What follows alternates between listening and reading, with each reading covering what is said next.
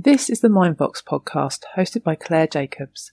Mindvox is a space to talk about our minds and mental health, so we cover topics that can be of a triggering or sensitive nature.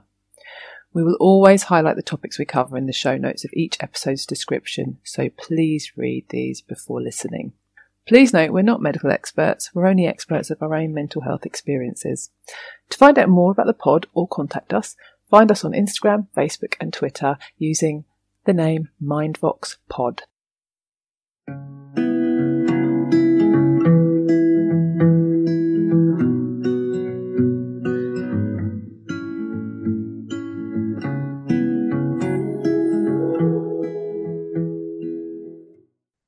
Hi, everybody. Today we're going to talk about grief. I know it's a bit of a tricky one, a bit of a deep one, but I think it's a really, really important subject.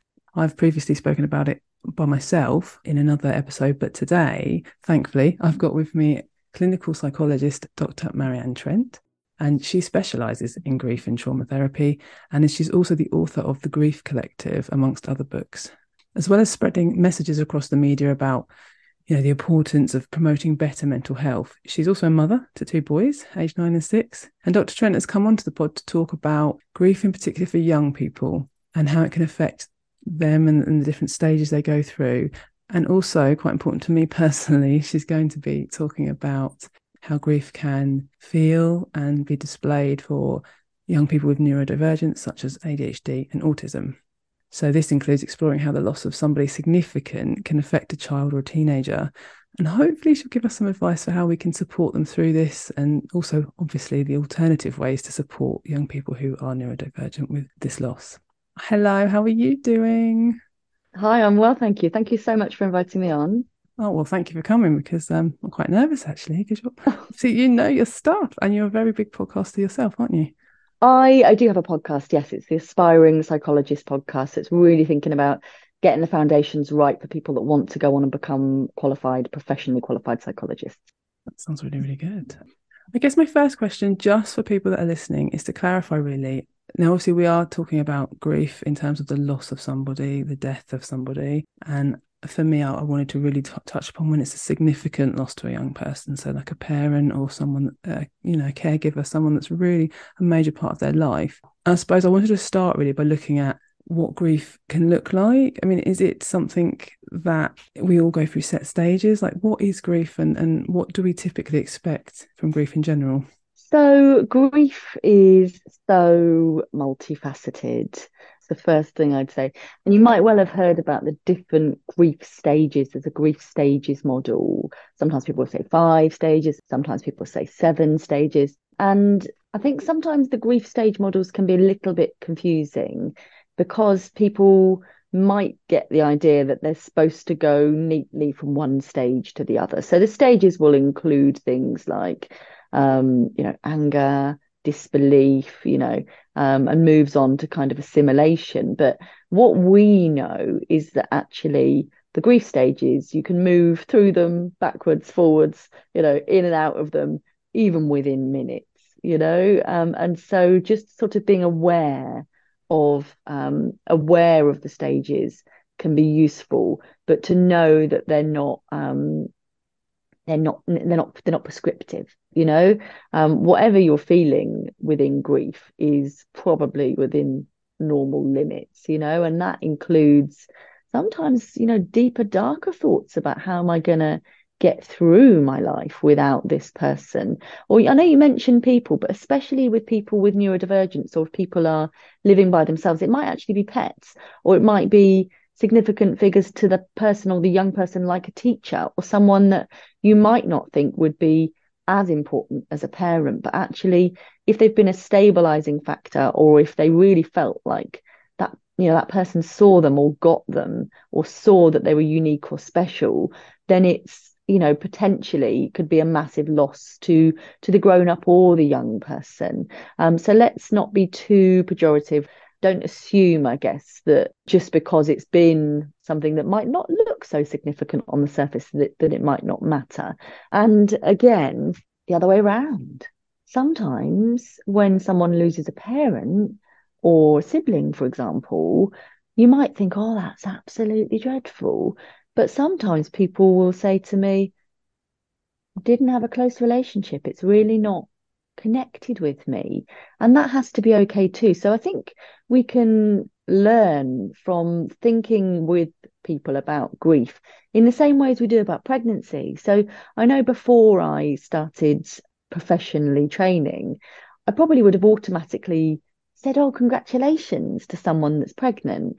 But what we know is that it's not always news that people are feeling is great. So I will often say, Well, you know, how are you feeling about that? What does that mean to you? And I think the same is true with grief. So if somebody says, Oh, my dad's died, and you go, oh, I'm so sorry, actually, you know, that would suggest that you think they might have had a really close relationship. But you say, Oh, I'm sorry to hear that. How how are you finding that? What's that like for you? That means that you're freeing the person up to talk about their own experience, their own narrative, rather than assuming that they've got the same relationship that you might have with your own dad, um, or or whatever relation it is that they've mentioned. Does that make sense? Yeah, no, that does. Um, I think yeah, when I'm talking about significant loss, yeah, it is. It can be absolutely anyone that was significant to them. I think yeah, stereotypically you'd assume it would be family, but it isn't. Like you said, animals in particular, I think a lot of people who don't have animals, and you know, they can really undermine sometimes the loss that you can feel when you lose a dog or a cat and you know it's just a it's just a dog. Well no because that that dog has probably played, played quite a key part of their life. They you know have a secure attachment to them like they would have another family member. So i think yeah you're, you're right to sort of explain that one and i guess with the stages then what do what's your take on stages? Do you because like you said there's some people say seven some say five. Do you when within your work do you see some very set stages that clearly are what i'm guessing not linear? So you can go up and down you can go in and out of all the different ones but have you seen some very common ones with all of your your patients? So in terms of grief when I worked, um, so I used to work for the NHS as well. I used to work in adult mental health service. I've also worked in children's mental health services as well. But actually, in terms of our what we call their access criteria, we wouldn't tend to even pick up referrals until it'd been after six months of of grief, unless there was a really traumatic element. But even then, you'd expect it to take a while for the dust to settle. So when someone is still feeling really, really floored and not able to get their quality of life back to how it had been before the grief after six months, then we might be thinking that that's a more complex um, a grief relationship. And when we're looking at how it impacts on somebody, I think about the four areas as being quite useful. So when we're looking at someone's well-being, you might have heard this already. When we're looking at someone's well-being, we look at what their functioning is like. So how able they are to get the things done that they need to get done, or that they, you know, should be doing. So, are they showering or bathing? Are they attending to their personal hygiene as much as they ever did? You know, we're not we're not expecting perfection here. Are they eating or making priority to eat? Or, you know, are they drinking? Are they going to work? Are they going to school? So that's the functional element. But sometimes we see um, there's a great deal of functionality, and so people might not know there's a problem. Um, but all the other areas might be really actually quite um, quite marked. So the other areas we look at are problems. How many problems does it feel like, or you have got pressing down on you? And how the other area is well-being. So how does this impact on your well-being? So that might be how much hope you've got for the future, how much you're enjoying life right now, how you know carefree and light you're feeling. Um, and then the other fourth area and an important area is risk. So how risky are you to yourself or others? So what i do when i'm trying to get a feel for somebody's mental health and grief can affect your mental health absolutely it can. So it's not necessarily a diagnosable condition. You know, you wouldn't diagnose someone with grief, but you'd know the symptoms of grief. I don't even know if grief is in the diagnostic manuals. I presume it is. I've never looked. I've never looked. Um, so I don't know. But you know, we're looking for how much this is impacting somebody. So you might find that somebody is, you know, significantly impacted but able to be functional. You know, are you still able to go to work, still able to do all the things they've always done, but at what cost? That's what we often say to people. You know, their well being is taking a real dive and their problems are really, really high, but they're almost like forcing themselves to be functional, to look like that swan, you know, serene but it's ripping them to shreds to be able to do that, to be able to portray that level of functionality. And sometimes, of course, we have to be functional. We've got to pay the bills or we've got to go to school and it's really difficult. But know that you don't need to suffer in the way that you are, or the person that you're supporting doesn't need to suffer. And what we often find is what helps or what's what keeps people from moving through stages is trauma.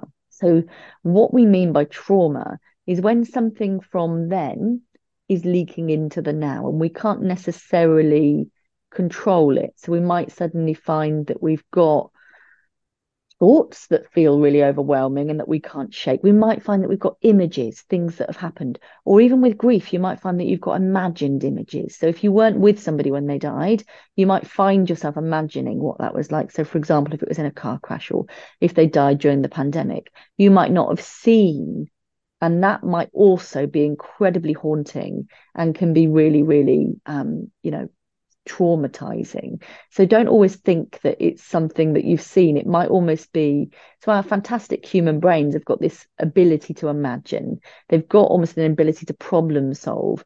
And so when you hear facts especially if it's stuff about um, someone completing suicide for example or someone involved in a car crash or something that you can imagine our brain might take you there even though you've not actually seen any images. Um, and that can feel scary. It can feel almost like you're being voyeuristic, but this is just our human brains doing doing what they do. Um, and uh, we often with children will find that they ask questions. Um, so my dad died in 2017, tail end of, um, and I adored him. You know, I was really, really, really fond of him. Um, but at the time, I had an 18 month old little boy um, and a four year old um, little boy coming up four and a half, and so neither of them actually remember my dad. The youngest is quite sad about that, that, that Grampy Norm didn't get a chance to know him better. Um, but children will ask different questions about grief and grieving and dying that if you're not prepared for might feel like you want to shut down but i guess one of the first tips for talking to children about grief is just be open try to stay fact based. So try to use concrete words. And when I say concrete, I mean exact. Um, so don't use ambiguous terms like gone away, passed away, you know, was poorly, um, because they can be confusing but also be scary in future. So often I'll say to my little boy, you know, oh no, are you feeling poorly? Oh no, you poor thing. But if you've already explained that Grampy died because he was poorly, then you can quickly see that that might feel terrifying. Yeah, that's quite um, yeah. You can't you don't always think of it like that, do you? But I I know that when I was reading up on it, they were sort of things like yeah, if you say things like they've gone to sleep, they've passed away, that a lot of kids can think they'll come back at some point, so they look for them and you know they go searching for them in the house and that just is heartbreaking. Yeah, so I get why you have to be very clear that they have died and that they are not coming back. And yeah, that, that I think is a key message. Um, I wondered. So when you talked about how sort of we typically grieve, I've heard some of the stages. You know, sort of the denial, the anger, the the sadness, the acceptance at the end, if ever you get there. Um, that bit, the bit. Oh yeah, but yeah, bit, but it's all all right. It's never really. I think. I think what you do is you learn to accept that it's there and it will always be there but you can start to see it positive you can start to look at them positively and, and the history without so much pain but there'll always be pain but i guess what i i'm keen to know is is it different for children teenagers or young children in the way that they process grief or do they do it very similar to adults i think um, and i often say that children have a much shorter attention span for everything including grief. And they might get full up quite quickly. Um, so when I was talking to um, my eldest child about the fact that Grampy had died, we'd sort of have a, a good couple of minutes talking about it. And I'd be thinking, oh, I'm doing doing a good job here, you know. grounding him in grief and being, you know, empathic and, you know, open to these questions that, you know, are slightly wild and off the wall. And then he'd like take a pause and he'd be like, right, how does my transformer transform then?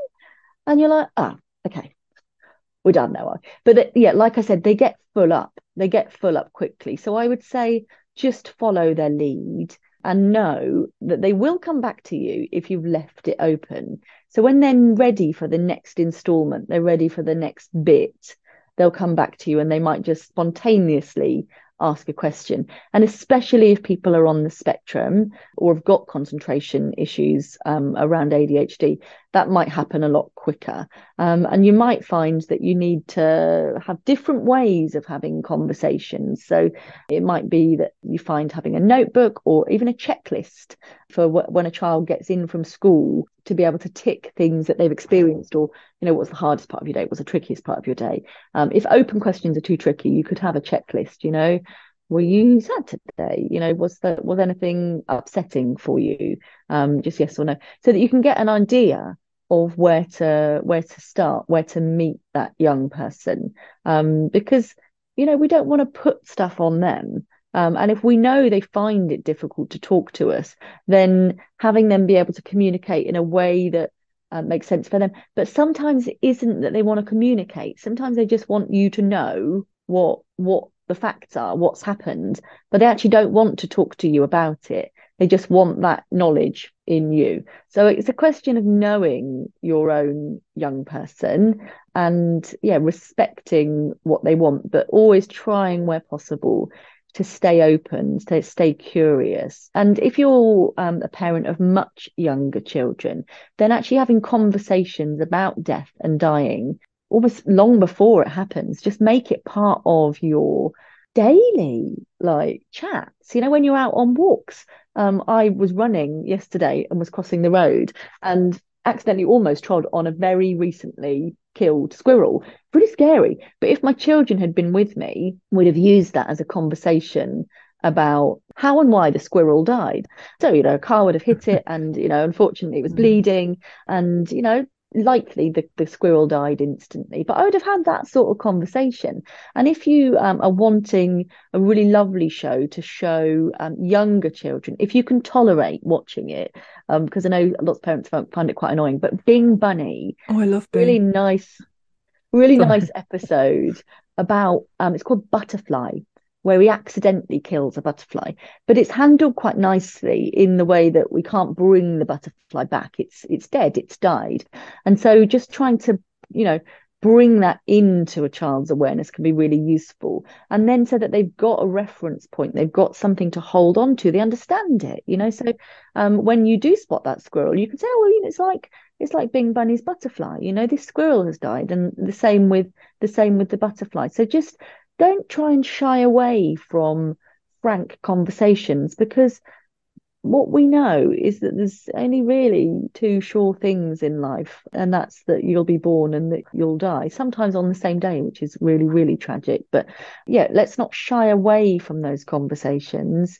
Let's just have them in an open way that that means that nothing's off the table. And you know, when my dad died, I found it really useful to so how did he actually die, mummy? Well, he had something called cancer, but it meant that ultimately, at the end of the day, um, I probably wouldn't say the end of the day because, um, but ultimately, um, his his heart stopped pumping blood to his brain, and when that happens, we die. Our bodies our bodies die. Our bodies are dead, and literally, that's kind of the end of that. Have you got any questions?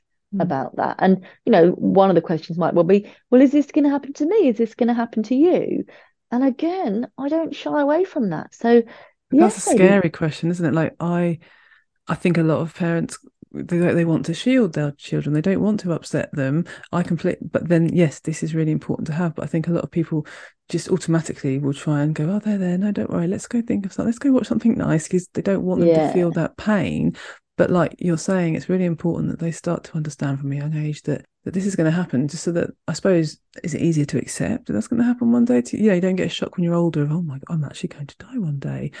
also, do you think it might be that the parents don't want to think that their children will die one day and have to have those discussions? Like, how do you answer that particular question of oh. am I going to die one day when when they're quite young? It's awful. It's awful, and it hurts my heart, you know. But I say, maybe we all we all will die. It's one of the facts of life. But what I really hope for you is that you're going to die as an old man in your bed, surrounded by the people who love you.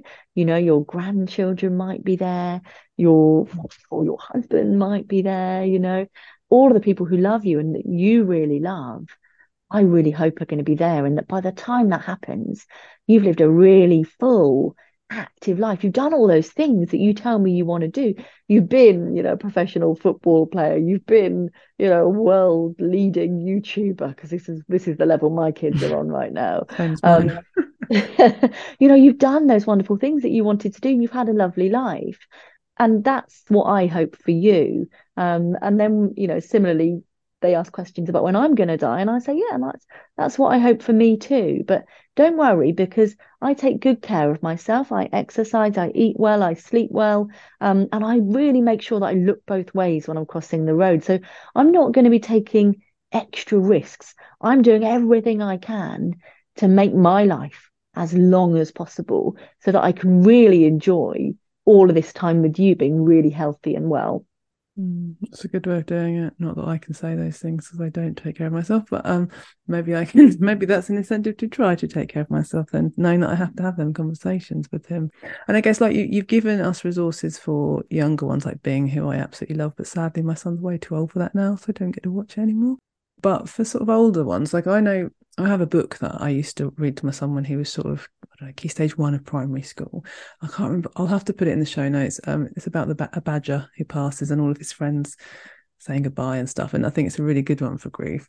But I guess for the older ones, sort of the preteens and the actual teenagers, are there any resources or ways it can be sort of brought up? Because I think it gets harder a lot of teens don't want to talk feelings in general. You know, you'll get caveman sort of grunts, but to actually, this is a serious subject. And if they have lost someone, how can you put it in your routine with an older child to have those conversations? And should you do that weekly, daily, monthly? Like, because they're a bit older, I suppose they process it differently. I think, whatever the age of a child or a young person, as much as possible, it's important to try to make sure, and this is, you know, ideal standards, and I know this isn't always possible, but try to make sure that there's at least some protected minutes each day that are consistent, that are predictable. So for me and my kids, it's always, you know, in bed after stories, we'll have that protected time to discuss our day. It might not be the best order you know talking about sadness talking about but it works for us you know so it might not be for you you might prefer to do it over breakfast or you know over dinner but there's protected time where it's just me and them one to one where we can just you know troubleshoot anything that feels like it might be you know ouchy but also that feels like it might be stuff to celebrate you know best part of our day um, and so that they know you know whatever's going on for them that they've got that time. And like you said, as they get older, I haven't yet got teenagers, but my nine year old at times feels really quite teenagery at times. Um, you know, it's just n- n- them having that that awareness that there's always a safe place. There's always whatever's going on in their day. There's always going to be some time that they can have with you to help you make sense of their world and what what they're experiencing. So i know it's a bit of a woolly question. I can't bring any resources to mind for teenagers um, but i know for younger children there's a book called i think it's muddles puddles and sunshine. Maybe google it and add it to the show notes if i've got it slightly wrong. But it's a bit of a workbook that you go through and that you can kind of go through with the child or the child can go through by themselves or you can do a bit of both. Um, and it's a really lovely really lovely resource. Yeah no i'll have a look for that. I'll definitely put that in there. And i guess the other side of it is so on a personal level obviously my two stepsons are teenagers um, and they unexpectedly lost their mum last year. And we suspect divergence is there quite definitely. And it's been interesting in terms of the grief been after the first week, nothing, no talking about her, no emotions expressed. And we're like 18 months in now, I think, and not wanting to go to therapy for grief, some aggression at times, but we don't know. This is the other thing you have hormones, teenage, you know, everything happens at that point. One was moving to secondary school just as it happened, you know, so it was quite a young teen. So you've got all these different things that play at the same time. And it's like, well, what's just average teenage stuff and what is possibly grief trying to push its way through that's being ignored? And I know you, you briefly said earlier that it can be quite common for, for some children not to talk about it or just to randomly bring it up at times. But I guess 18 months of just not, unless we sometimes bring it up, but it's very quickly shut down. Is there a point where you start to worry that this isn't being dealt with at all? Or or actually for neurodivergent people, is it literally that object invisibility of well, unless it's brought to me, I'm not literally going to even think about it. Is that kind of the norm for people w- with with these conditions. Um, I just wanted to know if you sort of have any experience of, of this sort of behaviour. Yeah, we're all different, aren't we? So for me, anniversaries and dates and things are really important. They feel like I stand closer to a person or closer to an event on an anniversary, but not everybody feels like that. Even as I speak to you now, my husband is working in a different part of the house and he's got no clue about anniversaries. You know, unless I tell him. I mean, he probably does know our, he knows our wedding anniversary and he knows my birthday and stuff. But for him, it doesn't it doesn't hold any resonance. You know, it's just we have to allow others to be different and to have different viewpoints to us. But it, you know, in terms of I don't know you, I don't know you very well, I don't know your children, but um, but in terms of you know their stability factors it might be that not loads has changed since their birth mother died, um, or it might be that they feel really super well supported in their relationship with their dad and with you. Sometimes we might, you know, worry that they're worried about upsetting us. So they worry about bringing their grief to you. For example, if they saw you upset when she died, or if they saw dad upset when she died, then that can be something that they they want to avoid. They don't want to distress. They don't want to distress you. And so sometimes just bringing that on the table, it's okay. It's safe to be sad. It's safe for me to be sad. It's safe for daddy to be sad. It's not it's not dangerous to be sad and I can cope with that. You can bring your sadness to me and we can be sad together and that's okay.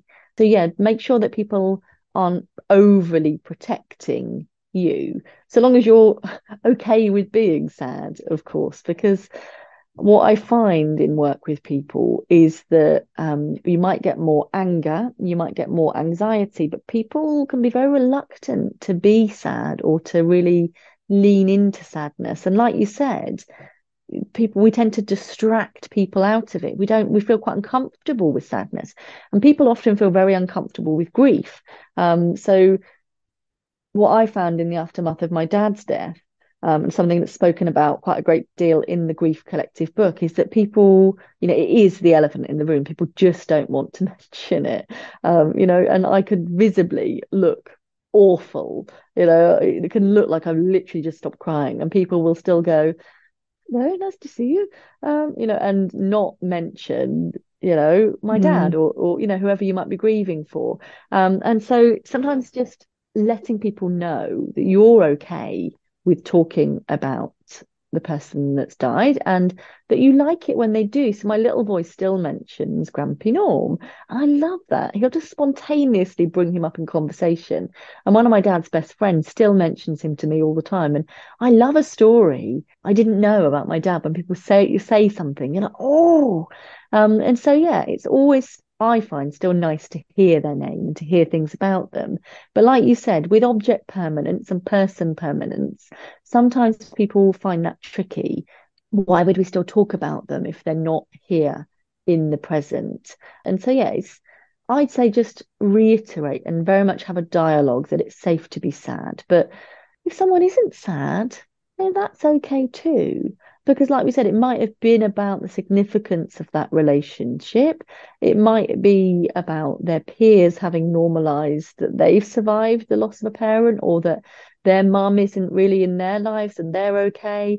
Every family and every, you know, grief situation is so individual, so unique. And um, so it's difficult to give a one size fits all approach to that. But I guess what you're suggesting is that it feels slightly atypical for you and it makes you feel that there might be some you know repressed buried grief that's that's going deep.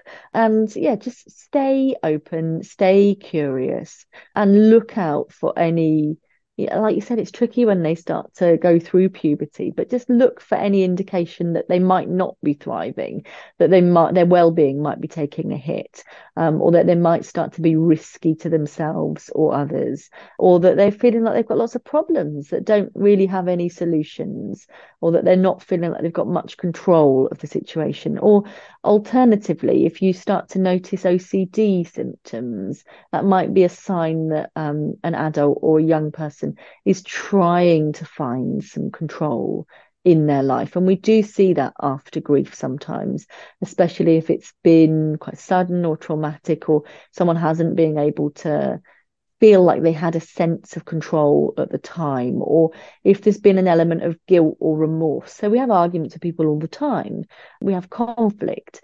But you know, we can't have hindsight. We can't have, we don't know what's going to happen. And so if we've had an argument with someone and then they've died, we don't get a mm. chance to repair that rupture. And so then someone might develop more OCD type symptoms as a way of trying to stop bad things happening to people in future. Does that make sense? Yeah, like you said, I think definitely one in particular, it's a complete avoidance and not really happening. And I because I just overshare all the time. I'm very blunt. I will often even just point blankly say, you know, have you thought about it recently? Um, give me a nice memory. Yeah, Christmas. What was the what was the traditions you had with her? You know, what was your favourite things to do with her? It's very much shut down as soon as it's even, and not in an angry way, but just in a I don't. You know, when you just think someone can't face something, and it's too much, it's too deep, and it was a very significant loss, and complete shock. And I just, I suppose I, I have that fear of how long do you leave it until, you know, hang on now, two years, three years, you haven't said a word and, and there's clearly pain, you know, that must be there. There's no way it can't like, or, or for some people to literally stop feeling anything. And even that scares me, that dissociation possibility and that, I, I just I worry like I suppose I guess a question is if people don't ever deal with their grief or let it come out in any way are there long term consequences for that when they're adults? I guess it can make us leakier in other areas.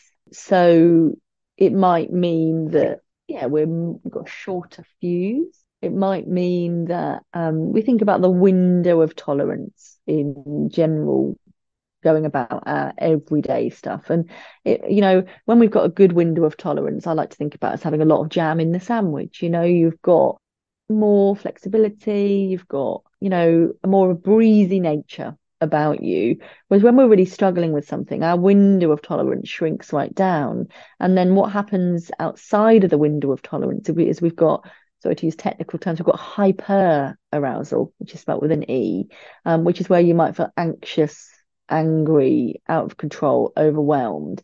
And if we dip down outside of the window of tolerance, we get hypo arousal, which is where we might be feeling like freeze, flop, um, like dissociation. And what we might find is that if somebody's grieving and not dealing with it or not dealing with any traumatic element to it, that their window of tolerance shrinks. So, if, for example, you notice when you're talking to somebody and they weren't previously looking that tired, um, but you're talking about something and they start to yawn, that can be a sign of hypo arousal that they're actually starting to you know drop off fully mindful consciousness. And so ways to do that would be to to combat that would be to wiggle your toes to to think about standing up from your seat rolling your shoulders taking some deep breaths so that you can try and get back in a more comfortable window of tolerance. So, you know, if someone has been yawning throughout the day, then that might not be such an indication. But you'll know that sometimes if you're um, speaking with someone, and especially in your professional role, if you speak with someone and they suddenly start yawning, then it might be a sign that they're actually not coping so well with what you're talking about. So it can be a useful one to look for. That's an interesting one because you yeah you usually associate just yawning with tiredness boredom but yeah, yeah. to know it could actually mean something completely different as well yeah. and for under under 20 under 25 specifically it can be a sign of anxiety as well so it's hmm. definitely oh. one to look for say ordinarily that 25 and beyond is when we've got our full brain capacity we've got our full frontal lobes and so it might be something to do with just the way that that brain development mm. means that we handle our emotions. I don't I don't really know that we know the exact answer, but certainly when I was working in CAMHS services, maybe I was worse at holding people in their window of tolerance at that time. I don't know, but you very much would see those yawns, and that would be a sign to to back off or approach things differently or do things slightly differently. So that can be a useful one to watch for if you are talking to under 25s. And are there any specific ways of dealing or, or, or, trying to support someone with ADHD or autism that, like you said, can manage grief differently? Are there ways, like you're saying with with neurotypical children, you will just keep bringing it up and and obviously when they approach you, answering everything factually and you know things like that. But like I was saying, with things like yeah, people permanence isn't isn't a, is a massive thing for divergent people. But also, I think with autism, you get into routine and you have significant people. And when that person's no longer there and part of the routine, I do wonder, you know, I'm not a doctor, but I do wonder if it's it's a literal thing of I don't see them, they're not part of my usual weekly routine. They do not enter my brain. But subconsciously, there must still be grief there and pain that hasn't been processed. Is there ways of of helping people with those particular neurological conditions that might be different from your average neurotypical child or teenager in particular, I guess? I guess what's really easy to do is to fall into the trap of thinking that we all have the same thoughts and feelings. And this might be more easily demonstrated when it comes to ASD. might be more more um, easy to understand with the concept of friendship. So, you know, if I didn't have friends, I'd be really sad. Yeah, I love my friendships. I love different friends for different reasons. And I love a I love a gossip with people. I love chatting. I love sharing important memories and important experiences and planning and anticipating and you know meeting in busy coffee shops and in restaurants but also doing things quieter as well. I love my friends. But obviously, people with um, neurodivergence don't always feel the same about friends. They often just like their own company or might just like the company of one person. But us being sad for them about not having friends, you know, if you ask in parents' evening, you know, how are they with their peers? Or they tend to spend all of their break times by themselves. We might, as parents, or as humans anyway, not parents, feel really moved by that and be distressed by that and worried for them. And what we're doing there is we're assuming that they feel the same way about friends that we do that when they're by when they're by themselves at break and lunch that they're longing for those friendships that might be so important to you. But actually when we speak with the person they'll often say no i prefer this. I'm all right with it. I don't i don't see the value for friends you know they're confusing, they're overwhelming. And sometimes no amount of social stories are going to make that different. And sometimes we just have to respect that people are different and that's okay. So yeah, if if we're thinking about grief, we must be thinking, oh, they must have all these swirling, complicated thoughts. They must feel really sad. This must be some element of grief repression. It might not be. They might have dealt with it as well as they could at the time and like this they might be ready for chapters they might be you know it might be that in future there is time to think about that so if they go on to have their own children for example then they might be ready for thinking more about that and they might need a little bit of support for how to think with granny with their children. You know, the granny that they never met. I don't know if you have watched um, the Meghan and Harry stuff on Netflix, um, but at one point they've got a picture of of Diana on the wall, um, and uh, Meghan has got, I think it's uh, one of the, I think it might be Lilibet or it might be might be their son whose name escapes me on the wall archie isn't it? Might, on, on the wall. And she's talking with the child about grandma diana you know? And it's knowing that actually we can keep the memory alive with the next generation um, and having the confidence to do that but not like you know not being really forceful about that. And you know you might have memories of the children's mother and you you might have got on with her really well as well. And sometimes it's okay to say oh i was i was thinking about her today. And i was remembering the time that we did this or that or maybe i haven't told you about this thing that we did before you were you know you probably didn't know her before they were born actually but you know what i mean like you might not know this about about about your mum or you might not know this about me or she once said something that made me really laugh so we're not always dredging for their memories. Sometimes we can share our memories, or you might drop in memories about your own mum. You know, oh, I remember when I was a child, I, I did this with my mum, and I only just remembered today. To mm. normalize the conversation about coming back to things years later.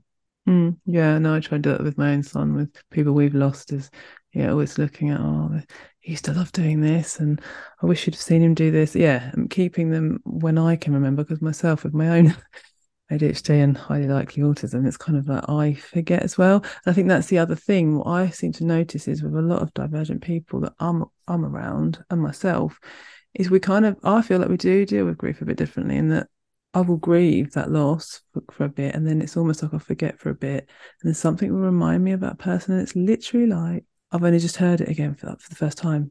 It's like they've died again okay. um, which apparently is quite common. Um, because I spend such a long time, then just it's gone. It's out of my head. They're not. So I guess I don't process it in that long term way of constantly getting to a point. But then it hits me. I could be driving the car and one of their songs come on, and I'm like, oh my god, they're not here. And it's all that wave again of they've gone. So I kind of I worry that yeah, how how we manage that because it is a little bit different. I think obviously I don't know. I haven't been in neurotypical brain to, to compare it, but from what I hear, that that's quite different to, to other people. And I guess I also have heard of something called complicated grief, which I assume is the thing you were referring to earlier about complex grief, mm-hmm. and it's sort of it, like where people get frozen in it. And and I sort of wondered what are the signs that a young person might be stuck in their grief and we need to kind of go and get some help. What what would we i think you know you said before like ocd i don't know if that gets out of hand or what what would we need to sort of look at to go hang on we we're not enough for this person at the moment. We need to go and get a professional to chat with them or, or give them a safe space to to really get this out. Yeah so if they're tearful a lot of the time or if they're not able to do the things that you'd expect them to do like showering or you know if they previously have been good at going for play dates or meeting up with their friends in town and they're not wanting to do that. It's just it's knowing your child and observing the things that are different. So we look for negative symptoms which is where things have detracted from your life. So it might be the lack of social care it might be social grooming um, it might be um, the lack of interaction or the addition so positive side effects which might be um, or symptoms. It might be more control. It might be fastidious cleaning. It might be um, more tears you know? So we're looking at those things that would take us outside of what would be largely you know normal limits for behavior and yeah anything that's risky so if they are a risk to themselves or others so for example if they want to if they start thinking about life not worth being living or um, wanting to hurt themselves having plans to hurt themselves then that is a, a serious concern. And at that point you'd need to contact the gp or um, take them to a&e so a&e is um, at the moment it's not a good place to be is it? But generally speaking we think about a&e as a place of safety. If you can't keep yourself or someone else safe it's not just if you've got a leg hanging off.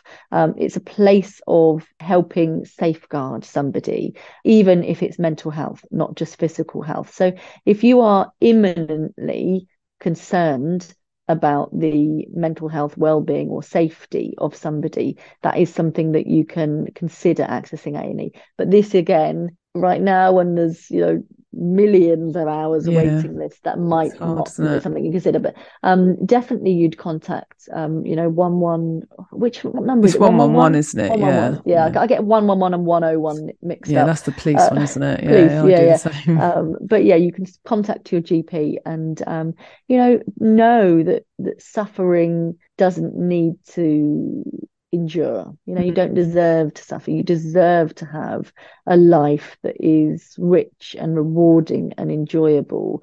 And yeah, like I said with trauma, when you've got stuff leaking in from previously to mm. now, um, that might be a sign of trauma. And when we when we've processed trauma, so like you said, very accurately, we can't necessarily take away all sadness. You know, we can't.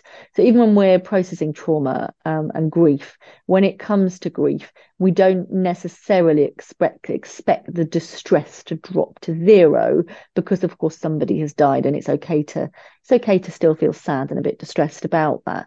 But we don't want it to feel so massively spiky that it feels overwhelming and terrifying and unmanageable. Um, we need it to sort of assimilate into into life really. And a sense that that has happened is when people are feeling like oh so my, my dad died in 2017 so it's it's been you know a number of years now. It does now feel like it. Whereas when i was struggling with it more before i had what's called emdr it felt really present. It felt like it's happening now. And what we notice when we've done trauma work with people is that they will say oh, oh yeah, it does. It does feel like that was five years ago now. Actually, was when I started this session. It it still felt like it was happening now. So what trauma work does is it helps file things away in the right filing cabinet drawer so that they're not leaping out mm. all the time.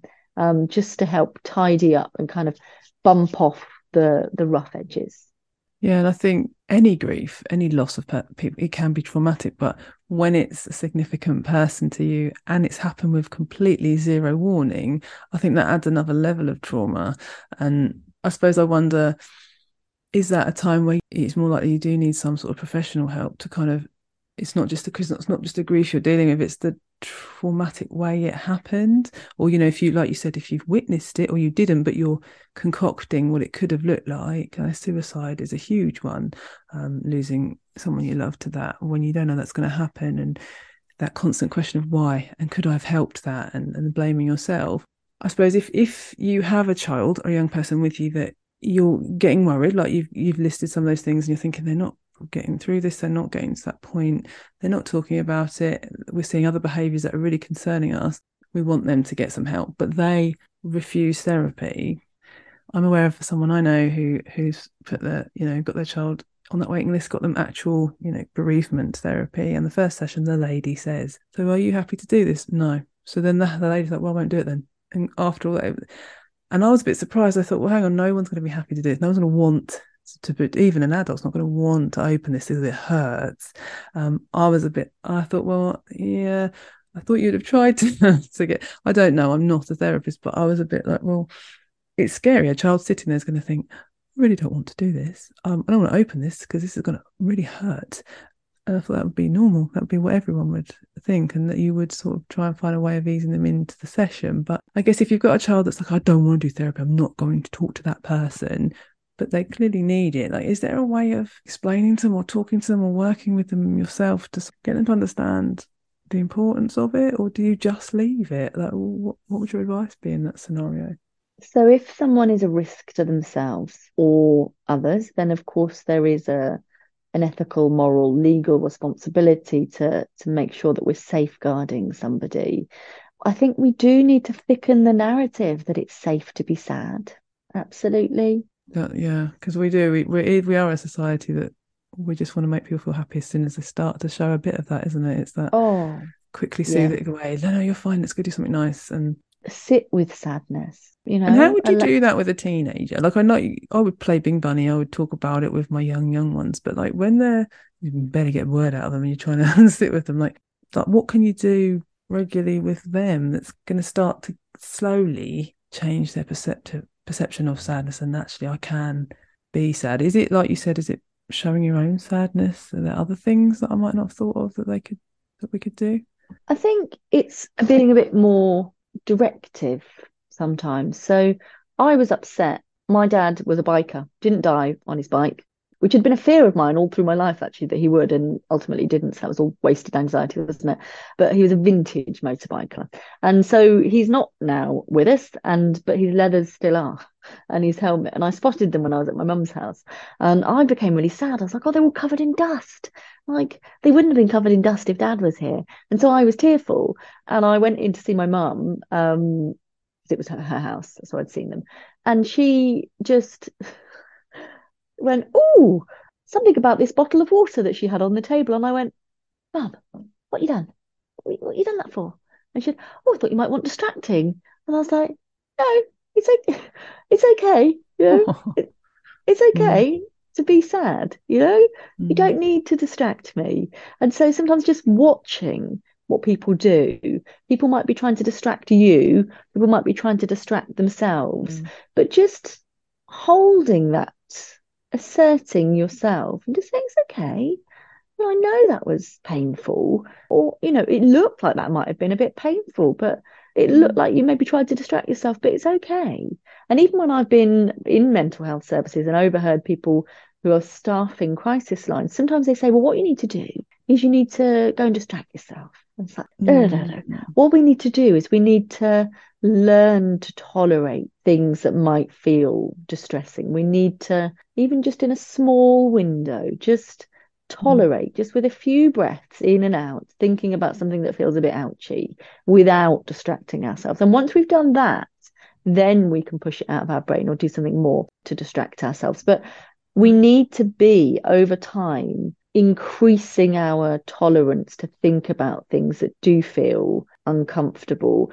is part of the acceptance and control and us having the control rather than it controlling us. It's mm. quite a, it's quite a lot of ground we've covered in this podcast. Yeah, no, but... that makes a lot of sense though, because I think, like you said, instantly, even when a parent is sad, we instantly think must hide that from child. Don't want to distress them, showing us them our sadness. So, but no, we should probably show them sometimes. And if they ask, it's all right. I'm just having a bit, a little bit of a sad moment. I'm just, you know, I've just remembered my mum, or you know, I've just having a bad day and I just want to get it out. So I'm just having a little cry and, and that, making it acceptable. Sadness in that example isn't always like horror is mm, it mm. sometimes the sad sadness is almost nostalgia like you might remember a really nice yes. thing and you're remembering and enjoying that memory mm. but you're sad they're not here anymore so i've definitely sat with mm. tears streaming down my face and just i'm just i'm just sad about grumpy you know i really loved him making um, it normal, showing it yeah. that that's fine to have a little cry, and then we get on with the rest of our day. We don't try yeah. and block it from coming in. No. So that's I think that's something. Yeah, I need to do more of that and and be mindful of that, especially with males. I want boys to know it's okay to cry because of the stigma around male crying is just uh, still ridiculous. I guess my last question is a common one that a lot of parents worry about when they've lost that person, whether to let them go to the funeral is there things they should think about when they're trying to make that decision? Okay. I'll perhaps take you through my decision making process around this. So, like I said, my children were really young, four and 18 months.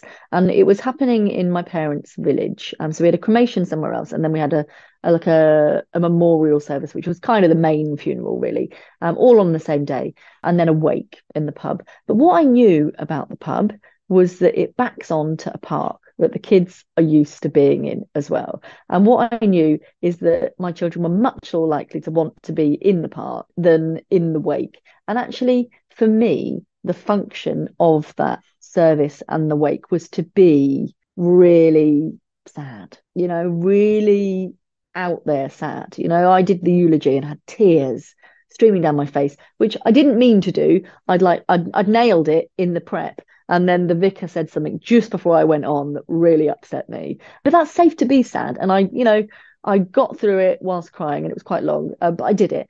But for me, I wanted to not be worrying about nappy changes. I wanted to not worry about you know, who was with the children. Mm. So for me, I decided not to have them there. So my eldest went to school and my youngest went to childcare like usual because that was it, I wanted to be able to spend half an hour talking to my dad's cousin who you know I've never met or Mm. you know people that he used to play with when he was little who'd come to the service you know there's 200 people in the church and they would they loved Mm. him I And like you said, they didn't have the connection because they were so so young. They wouldn't like you said. They don't even remember him now. So I guess for you, your your grief was the most important there, wasn't Yes, it? But I guess if they're older and they did have, you know, it was their parent or their sibling, I guess that's where it's like, is it going to be more traumatic or is it going to be less to sort of let them have that closure there, or will it be really distressing to see the coffin? You know, do you have chats with the child about? yeah I mean, I always do that. Like, this is how a funeral looks. This is what would happen. How do you feel Yeah. about being in that situation? Is that something that would be okay to do? yeah and perhaps normalizing that you know you might you might see me being really upset Mm. but that's okay. And to know that whilst it might be, so I think about my dad's funeral as one of the most difficult, but one of the most powerfully important days of my life. And I wouldn't have wanted to have missed it. So even though it was very difficult, I was very pleased to have been there. Um, and yeah, just to kind of normalize that really. So it might feel like a really tricky day. There might be bits that feel more painful, but how would you want to be part of this? Would you want to say something, you know, either something about them, or would you want to do a poem, or would you want to not say anything at all and not have anyone ask you even how you are, you know, because Yeah. if they ask me how I am, I'm gonna I'm gonna cry. But know that actually you might see me crying and that's okay, and you're able to cry too, or if that doesn't feel okay for you, you can do whatever you need to do. But I'm always a crier. I even I cry at TV funerals as So well. I. Like yeah. I like it. I love a good cry. I find it really, really cleansing and you know, I Mm. like being connected to people. And when we feel deeply, we're going to feel deeply Mm. all the time, I think. But just know your young person, ask questions if they really, really wanted to go. So when I was six, my grandfather died, my dad's dad. And I almost think that I was treated too much of an adult. So I, I was, I asked if it was possible to see Grandpa, you know, once he'd died because I wasn't with him. And the answer was yes, it is. Mm. And so I was taken to see him. And yet that's now really the only way I can remember him in his Right, yeah, coffin. because that's the other thing, isn't it? I suppose a teenager that's lost their parent, they might be asked, "Do you want to see them?" Yeah, even that I wouldn't know. You can be led by them. But actually, at the age of six, I That's don't too young, know. yeah. Yeah, I feel like it wasn't really needed. They perhaps could have said, it is, but when we're little, that's not always the best thing to do. And why don't we sit down and talk about Grumpy and look at photos of him Yeah. instead? And I think that would have been okay. And I went to the funeral, I think more because it was felt like I should, but it was very sad.